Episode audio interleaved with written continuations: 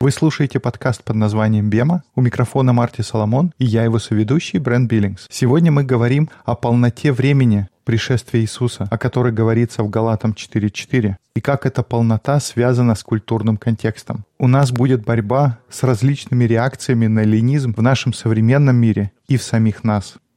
We've been talking about the um, С самого начала третьей сессии мы говорили о том, как эллинизм вторгается, или даже не знаю, как правильно сказать, завоевывает, другими словами, появляется на мировой арене. Мы говорили о неумолимом распространении хелленизма. Неумолимый. Вот это слово. Вот это бренд Биллингс во всей его красе, дамы и господа. Хочешь ты или нет, он все равно придет. И большинство людей хочет и ждет. Most of us would act like we don't like it, but Это как раз то, что мы хотим обсудить сегодня. Многие из нас стремятся к эллинизму, может быть, даже больше, чем они готовы это признать. Но если вернуться в первое столетие, еврейское сообщество отвечало по-разному на приход эллинизма. Мы обсудили пять различных групп. Вначале мы поговорили про садукеев и иродиан. Они весьма благосклонно отнеслись к приходу эллинизма.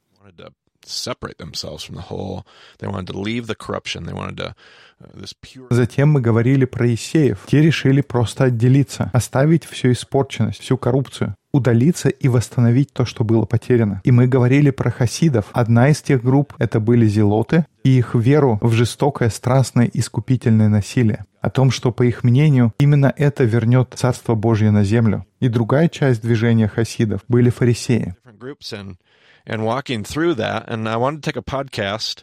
Um, I don't have no, I don't have I have no notes in front of me, Brent. Just a conversation today. conversation piece. Just a conversation. Um, not typically my Итак, мы прошли все эти пять групп, и я хотел посвятить целый подкаст тому, чтобы просто порассуждать. У меня сегодня нет заметок, Брент, хотя обычно у меня с собой всегда какой-то заготовленный материал. Я хотел, чтобы мы снова посмотрели на эти пять различных реакций. Я не хотел бы, чтобы это было мимоходом, но вместо этого, чтобы мы постарались вынести для себя что-то практическое, что-то, что мы можем применить сегодня.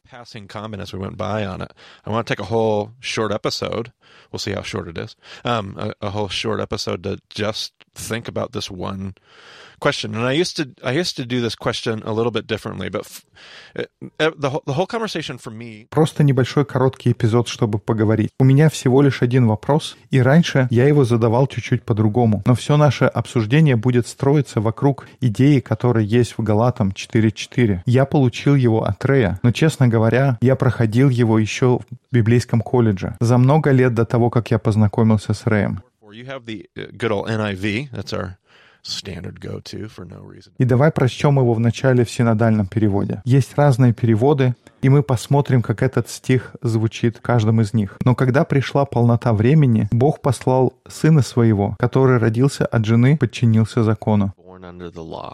Yeah, it's this idea of when the uh, when the set time, when the perfect time, that this fullness of time, that there's there's an idea here Здесь мы видим, что он говорит о полноте времени, что в какой-то момент было идеальное время, самый подходящий момент для того, чтобы пришел Иисус. Я когда-то писал блог, и у меня был пост, который так и назывался «Идеальное время». И мне кажется, во многом полнота времени для прихода Иисуса, она связана с тем разговором, который у нас был последние несколько подкастов, о том, какие были разные группы и какие были ответы на эллинизм. Давай посмотрим, как тот же самый стих звучит в других переводах. Ну вот, новый русский перевод. Здесь говорится, но когда пришло назначенное время, то Бог послал своего Сына, рожденного от женщины, подвластного закону. Другой перевод РБЦ. Там говорится, но когда исполнилось время, Бог послал своего Сына, рожденного женщиной, послушного закону. Современный русский перевод. Здесь говорится, но когда исполнилось назначенное время. А современный перевод Библии, там написано, когда пришло исполнение времени. Бог послал нам Сына Своего, рожденного от женщины. Упрощенная версия, которую я обычно не рекомендую. Мне нравится этот перевод. Не слушайте никого. Нет-нет, не надо рекомендовать. В общем, здесь говорится, в надлежащее время Бог послал нам Своего Сына, рожденного от женщины и жившего по закону. Давай еще раз в синодальном прочтем. Но когда пришла полнота времени, Бог послал Сына Своего. Yeah. Not my favorite of all the ones that you just read there, but you, by listening to those different translations, you get the idea. Like there is a moment, uh, a, culmination of uh, the culmination of all the timing in history, like when just the right moment arrived.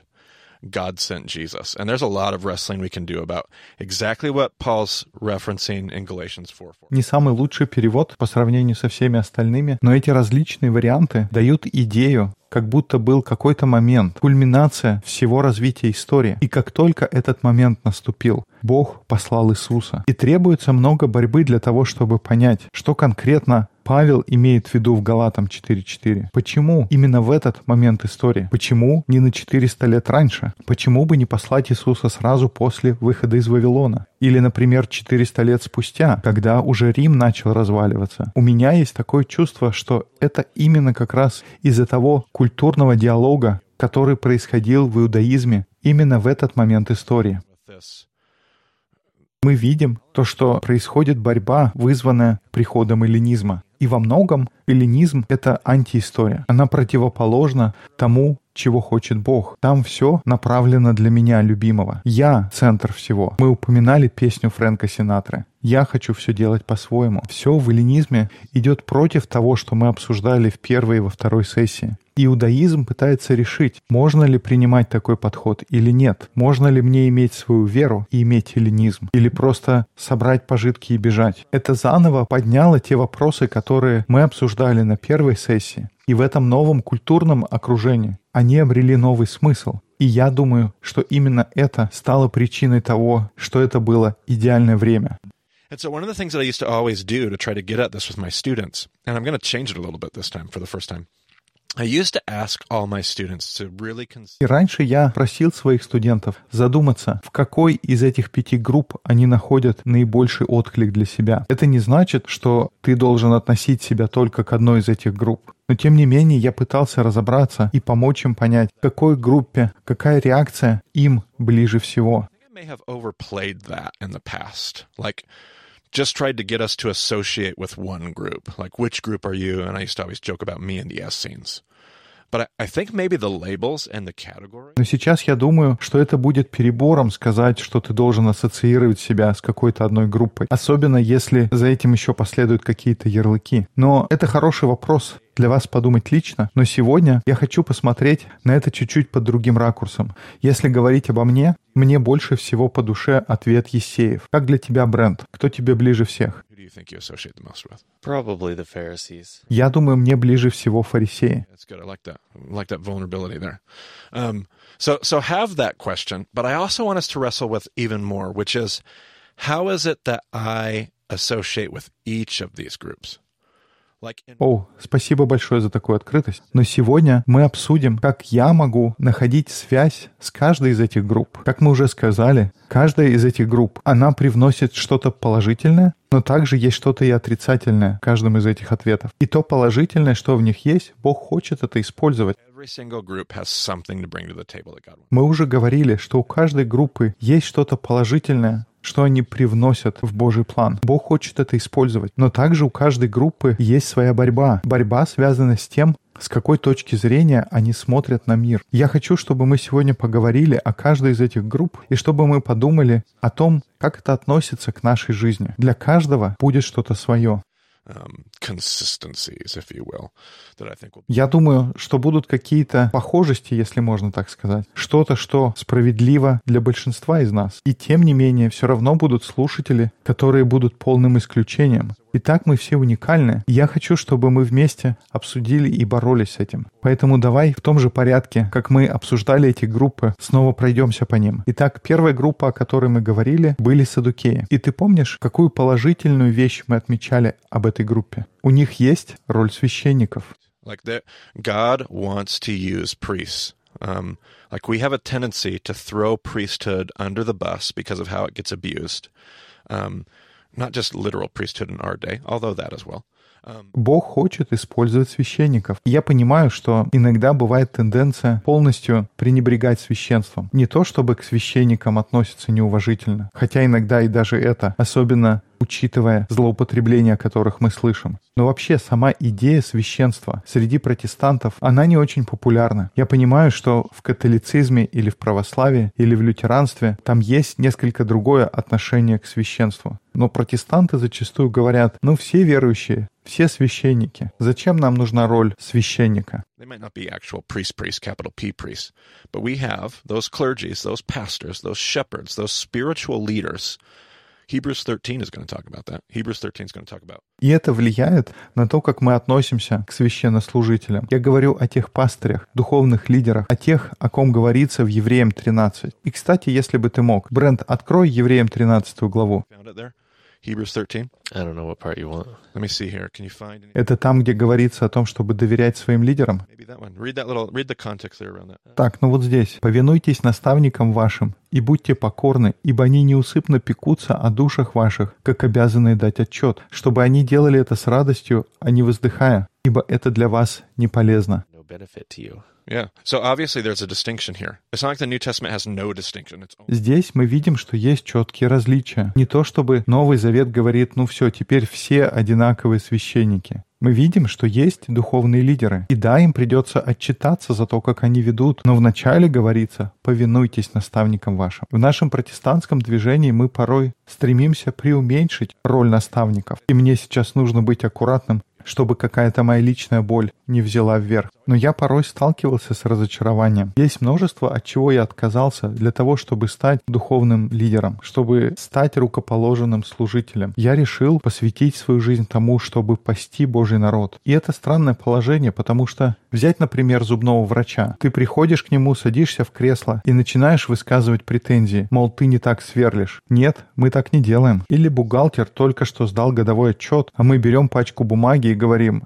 ну, это все неправильно. Но мы собираемся на собрание, готовим проповедь, и вдруг сразу все становятся экспертами. Это странный перекос в нашем мире. Мы верим, что каждый должен одинаково хорошо знать священные писания. И да, конечно, у меня нет ученой степени. У меня есть бакалавр, но у меня нет этих замечательных букв, там доктор или магистр. Но я посвятил свою жизнь изучению. Я много времени провожу в учебе. Но эта идея, что все верующие являются священниками, там не всегда находится место тому, что Бог определил определенные роли. Точно так же, как в Ветхом Завете. Бог говорит им, что они будут царством священников, а потом Он берет и выделяет целое колено, которое будет священством. Exactly. Важно и то, и другое. Они будут царством священников, но им также нужно будет священство для того, чтобы понять, как нужно вести себя. Larger level. It's exactly right. And then in the New Testament, you see again, we're a kingdom of priests. И даже в Новом Завете мы читаем снова о том, что да, мы царство священников, но Павел говорит, что кого-то он назначил апостолами, кого-то учителями, и он называет все эти конкретные роли. В современной церкви мы понимаем нужду в таких людях, и мы рукополагаем служителей. У нас есть пастыри, и, может быть, мы их не называем священством из-за странного отношения к этому слову. Но у них есть это особенное положение, где у них есть власть и ответственность. Так что мы понимаем нужду в таких людях. Yeah. Yeah, absolutely. Я думаю, для наших слушателей здесь будет важно задуматься, что, может быть, ты чувствуешь призыв к священству. Ты как будто призван быть пастырем. Или, может быть, у тебя есть специальное образование, какая-то библейская семинария. Может быть, кто-то чувствует, что он призван быть лидером небольших групп. У каждого есть какая-то своя особенная роль. Может быть, мы старейшины или служители в нашей местной церкви. И тогда понимаете ли вы, что это роль, которой Бог вас призывает, это то, как Он хочет вас использовать.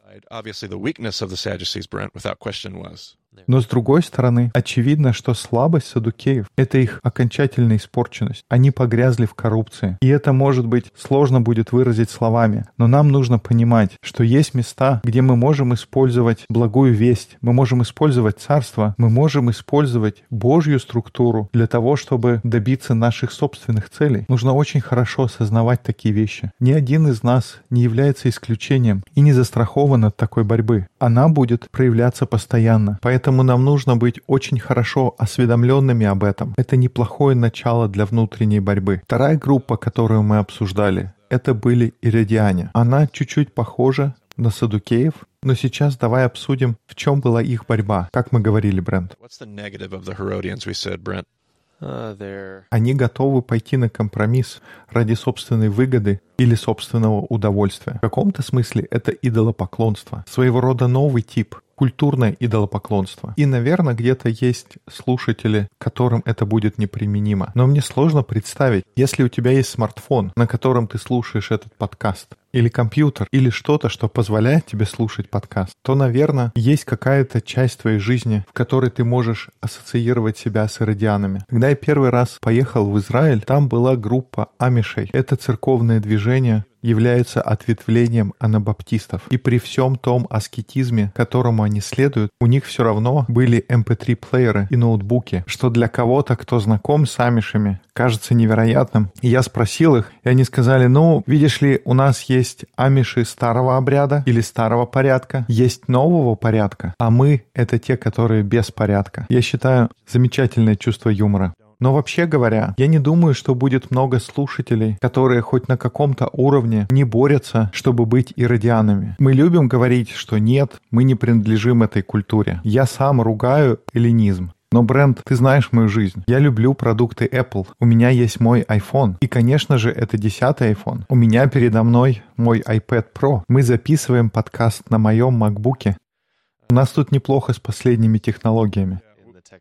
У нас довольно комфортная жизнь. Конечно, я не живу так комфортно, как мог бы, и из-за этого мне часто кажется, что я не настолько углублен в идеологию потребления. У меня же просто MacBook, не MacBook Pro. Exactly. Yep. I mean, I could I could be making an, an awful lot more money. I could be living in an awful lot nicer house. And uh, man, let's be let's be. Или я мог бы зарабатывать много больше денег. Может быть, я мог бы себе позволить чуть более продвинутый дом. И может быть, даже есть там люди, которые гораздо менее подвержены культуре потребления. Но тем не менее мы боремся на ежедневном уровне в том, что и как мы покупаем, что мы едим, как мы потребляем на различных уровнях, какой у нас подход к развлечениям и образованию, как мы хотим наших привилегий. Есть множество аспектов нашей жизни, где эллинизм по-прежнему влияет на нас. We do. We do. We take stuff and we use it. Мы можем взять что-то, попользоваться и затем выбрасываем, хотя эта вещь могла бы принести пользу кому-то другому. So, uh, man, I mean that that's going to be a big wrestling match for any of us. Just recognizing how that, Я думаю, это та борьба, через которую нужно пройти каждому из нас. Многие из нас подсознательно придерживаются потребительской культуры. Мы привыкли потреблять столько вещей, даже не задумываясь об этом. И это привносит определенный уровень идолопоклонства, который определенно мешает нам следовать за Иисусом. Поэтому давайте не просто отметать, но бороться с этим, потому что в этом есть что-то позитивное. Что это было, Брент? Because they're a part of the culture. Они часть культуры. Они идеально подходят для того, чтобы влиять и доносить Божье послание в этот мир. God's message in the world. Yep. So for all of us that struggle with Поэтому для тех, кто борется с тем, что такое быть иродианином, и это, скорее всего, большинство из нас, это же самая борьба, это дар, это что-то, что вы можете использовать, потому что это как раз те области, которые Бог стремится искупить. Мы идеально подходим для этого. Мы находимся прямо в центре потребительской культуры. И да, у меня есть борьба с моим смартфоном, но в то же самое время я тот, кто идеально подходит для того, чтобы показать миру пользоваться моими устройствами. um, I, I may, I, I may be right in the middle of the throes of an entertainment culture. Я могу быть в эпицентре событий всей развлекательной индустрии. И да, я пользуюсь Netflix. Я смотрю фильмы и онлайн, и хожу в кино, смотрю сериалы за поем. Но это дает мне понимание культуры, и я могу вдохнуть новую жизнь в старые разговоры. Conversations. Хотел тебя спросить, у тебя есть твое ежедневное посвящение? Когда я знаю, ты проводишь много времени за изучением Писания. Но как ты думаешь, ты больше времени проводишь за Писаниями или за просмотром телевизора? In movies and TV. I want to give an honest answer to that without just throwing it out. Надо подумать. Хочу, чтобы это был честный ответ, а не просто первое, что в голову пришло. Я бы сказал, что время в телешоу и тому подобном не превышает то время, которое я выделяю на изучение священных писаний. И перевес, скорее всего, на стороне священных писаний, И причина отчасти в том, что у меня есть поездки, где я несколько дней полностью отстранен от этого мира развлечений. И помимо всего прочего, у меня ежедневно есть время для того, чтобы быть в слове. Это помогает мне сдерживать такое идолопоклонство, если я все делаю правильно. И такое возможно, потому что я выделяю место, как мы говорили на первой сессии. Важно выделить пространство, освободить время для того, чтобы Бог мог его заполнить. Но это хороший вопрос, Брент, потому что я сталкиваюсь с многими людьми, которые борются с тем, какое влияние иррадианство имеет на них. У меня есть моя студенческая группа, и я часто слышу, что я не могу найти время, чтобы запоминать свой текст. У меня нет сил с утра встать, но у тебя нет сил встать, потому что ты выделяешь место в конце своего дня для того, чтобы посмотреть первое, второе, третье. И я не против. Смотри первое, второе, третье. Я смотрю первое, второе, третье. Кстати говоря, первое, второе, третье это не какой-то конкретный сериал. Я бы не хотел давать конкретных названий, чтобы, может быть, кто-то почувствовал себя виноватым. Но я просто хочу сказать, что мы выделяем место для того, что мы считаем важным. И то, что мы смотрим, это одно из проявлений иррадианства в нашей жизни. Это интересно, потому что я лично гораздо больше времени провожу за просмотром фильмов, чем за чтением текста. И месяц от месяца это может меняться, но мне точно здесь есть в чем расти. И хотя ты говоришь, что у тебя перевес на стороне изучения текста, даже тебе пришлось сделать паузу и задуматься, чтобы посчитать и проверить, что это действительно так. И для меня, зная, насколько ты предан тексту, это показатель, потому что это культура, в которой мы живем. Самый преданный тексту человек из всех, кого я знаю, все равно должен остановиться и проверить себя. Действительно ли провожу столько времени в тексте? What what we're talking about here. Absolutely. Uh, yeah. Make no doubt about it. I, I, I struggle with this stuff. I mean, I can't wait for season eight, Game of Thrones, come out. Bring it. I'm ready. And golly, I mean, so many issues that people could bring up about that. И не думайте, у меня по-прежнему есть борьба. Взять «Игру престолов». Я жду восьмой сезон. И я знаю людей, у которых есть борьба с этим. У кого-то больше, у кого-то меньше. Должен ли я смотреть этот сериал? Это где проявляются различные убеждения. И давайте будем честными и уязвимыми. И тогда что-то хорошее можно получить на выходе. Третья группа, о которой мы говорили, это были Ессеи. Напомни, Брент, что хорошего они привносят. У них была полная и абсолютная преданность тексту. Knowing the path, walking the path, right? To know the path and to walk the path.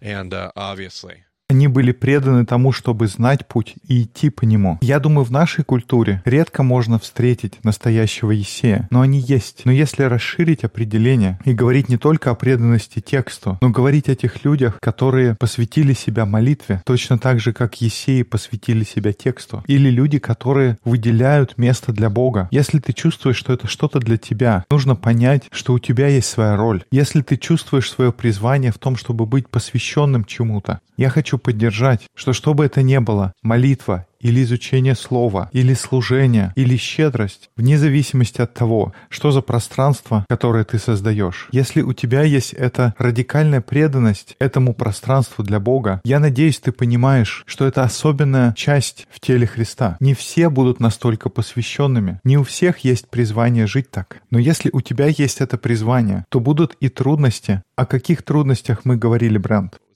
Они не в состоянии взаимодействовать с культурой, потому что они ничего не знают о том, что происходит вокруг них.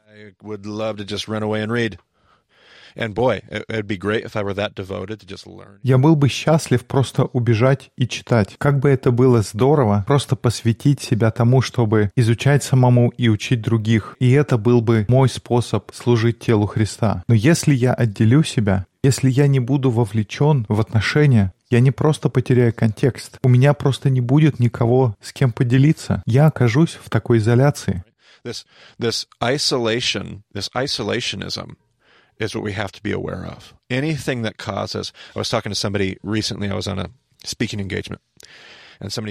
Поэтому опасность изоляции, она присутствует. После одного из моих недавних выступлений кто-то подошел и сказал, то, как ты рассуждаешь об ученичестве, у меня такое чувство, что есть опасность, что оно может стать как культом. И я сказал, действительно, это хорошее наблюдение. И единственной гарантией того, что это не превратится в культ, что мы намеренно следим за тем, чтобы не изолировать себя.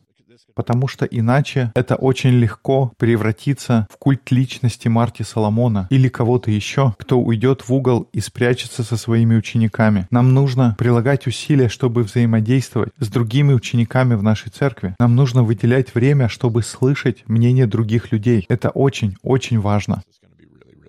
А что Исеев отличает от секты?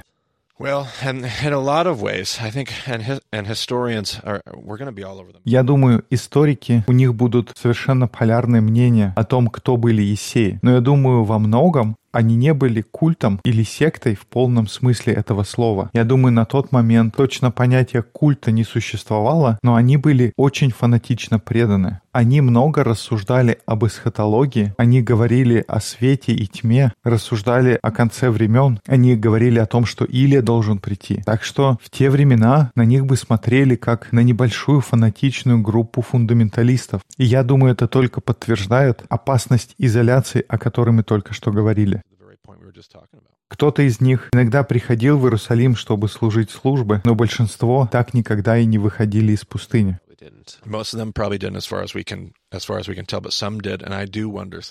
Многие не выходили, но кто-то появлялся, и хотел бы я посидеть и послушать, как люди воспринимали, когда кто-то из них приходил, чтобы вести службы. Может, они обсуждали между собой, что вот опять приходит он, этот фанатик Боб, или какой-то другой еврейский аналог имени. Ну вот сейчас смена Боба, и он будет говорить о своих сынах света how those dynamics played out for those that still continue to serve.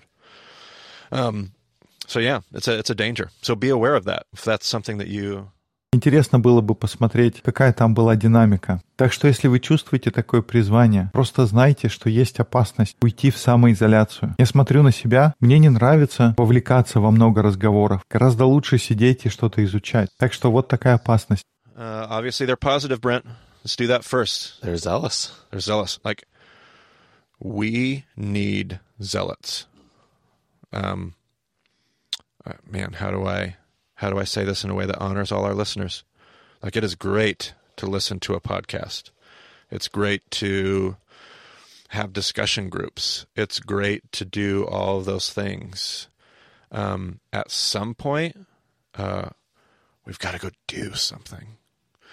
Like at some point in Bema. И последние две группы. Одна из них — зелоты. Давай вначале поговорим о том положительном, что они привносят. И я хотел бы выразить это уважительно по отношению к нашим слушателям. Но это хорошо слушать и обсуждать. Но было бы здорово, что в какой-то момент наше сообщество слушателей Бемы, мы придумаем какой-то способ каким-то образом организоваться и придумать какое-то совместное служение. И мы будем не просто изучать о том, что такое царство, но мы сможем прожить и показать другим. И кто будут первыми в этих рядах? Это будут зелоты. Это почему в группе Иисуса было несколько зелотов. И был ревностный фарисей по имени Петр, которого он выбрал для того, чтобы вести всю группу, всю хавара, потому что для этого потребуется очень большая преданность. Zealous passion to actually stare all of the stuff that's going to get in our way, the obstacles. Нужна ревность зелотов для того, чтобы смотреть в лицо всем препятствиям, которые будут у нас на пути, посмотреть на все трудности и сказать «нет, мы не отступим, пристегнулись, поехали, все за мной». Для этого нужны зелоты. Но в чем может быть их проблема, Брент? What, Brent? Они могут зайти слишком далеко и начать использовать неправильные приемы и неправильное оружие. Можно начать использовать мирские, имперские методы для того, чтобы добиться исполнения. И так легко прийти к этому, потому что ты полон ревности, у тебя есть вся эта страсть, у тебя есть цель, и ты готов идти и добиваться. И есть такой способ. Ты видишь оружие, которым можно воспользоваться, и так легко просто взять его, и ты знаешь, как эффективно его применять. А у тебя внутри все бурлит, и ты хочешь, чтобы что-то произошло.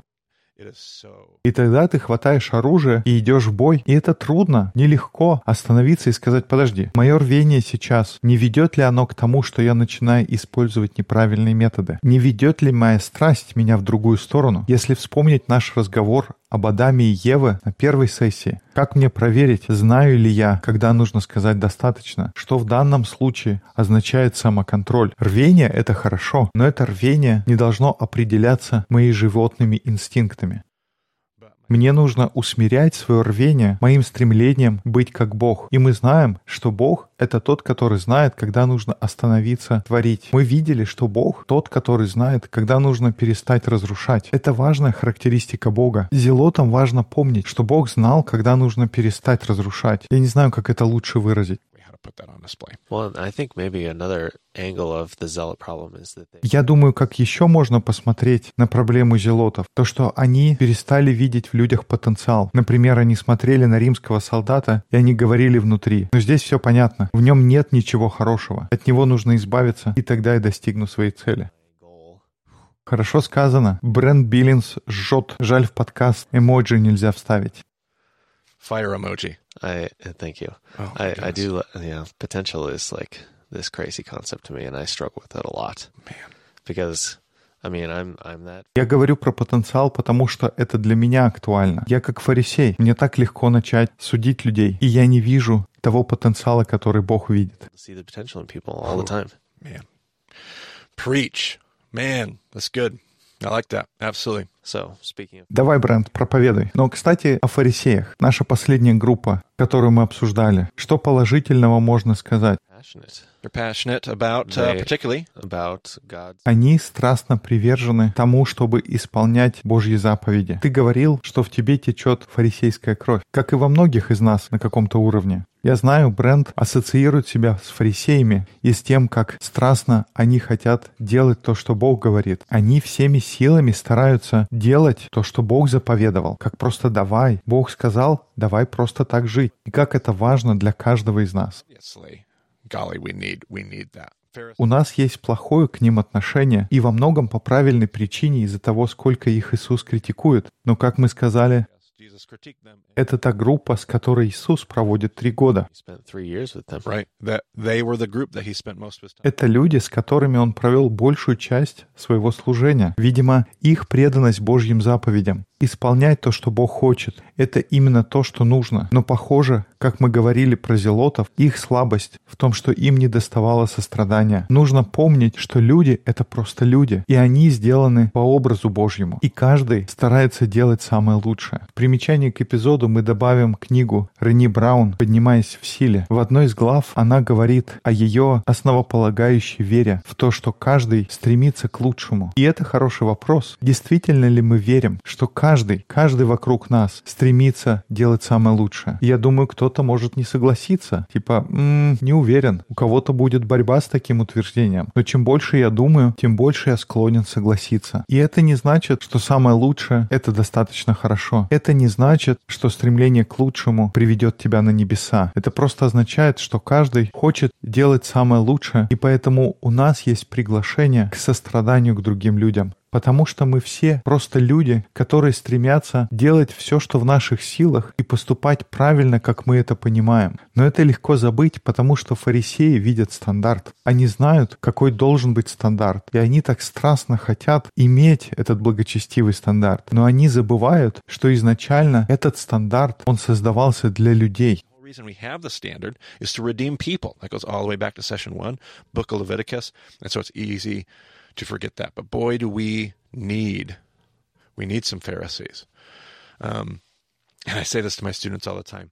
Сама причина, по которой у нас есть какой-то стандарт, она заключается в том, чтобы искупить людей. Можно вернуться обратно в первую сессию, в книгу Левита, чтобы вспомнить, но это так легко забыть. И я вам скажу, нам нужны фарисеи. Я не устаю повторять это своим студентам. Я думаю, что проблема с американскими протестантами в том, что мы берем самое худшее из двух миров, из мира иродиан и худшее из мира фарисеев. И у нас получается такая христианская субкультурная смесь, состоящая из самых плохих черт. Мы духовные фарисеи в том, как мы рассуждаем о теологии, о нашей церкви, о том, кто спасен, кто не спасен. Мы фарисеи в том, как мы относимся к нашим врагам. Я не говорю о каких-то конкретных людях, но я думаю в общем, в евангельской культуре. И я думаю, отчасти людям нравится наш подкаст, потому что он позволяет переосмыслить такие подходы. Но зачастую мы в протестантском движении духовные фарисеи, но культурно мы иродиане.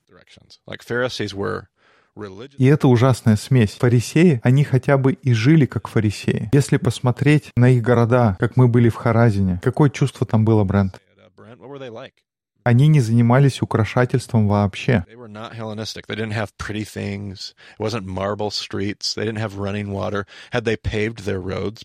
Uh, no. These glorious pavers, these Roman pavers? No. No, did they have city gates? Like these big. Они не поддавались на эллинизм. Там не было красивой мозаики. Не было мрамора на улицах. Они не делали водопровод для фонтанов. Нет, если они были фарисеями, они были фарисеями от начала до конца. Точно так же и иродиане. Они были полностью иродианами. Но наша проблема, что мы берем худшее от тех и от других. Это борьба нашего окружения, нашей субкультуры. Нам нужно научиться состраданию. И нам нужно взаимодействовать с культурой и стараться искупить ее, а не просто потреблять без всякого сострадания. И я бы мог еще и еще говорить, но уже сколько? 35 минут? Я думаю, достаточно.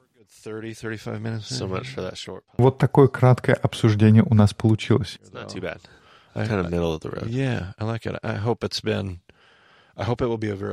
Я надеюсь, это было полезно. Это будет хорошая пища для размышления нашим слушателям. So right. Well, Что ж, это все на сегодня. Если вы хотите связаться с нами, Марти можно найти на Твиттер как Марти Соломон, меня как EIBCB. На сайте bemadiscipleship.com можно найти карту дискуссионных групп. Заглядывайте на нашу страничку на Facebook. Спасибо, что слушали подкаст под названием Бема. До скорых встреч в эфире. cool discussion happening on those posts as well. So, thanks for joining us on the Bama podcast. We'll talk to you again soon.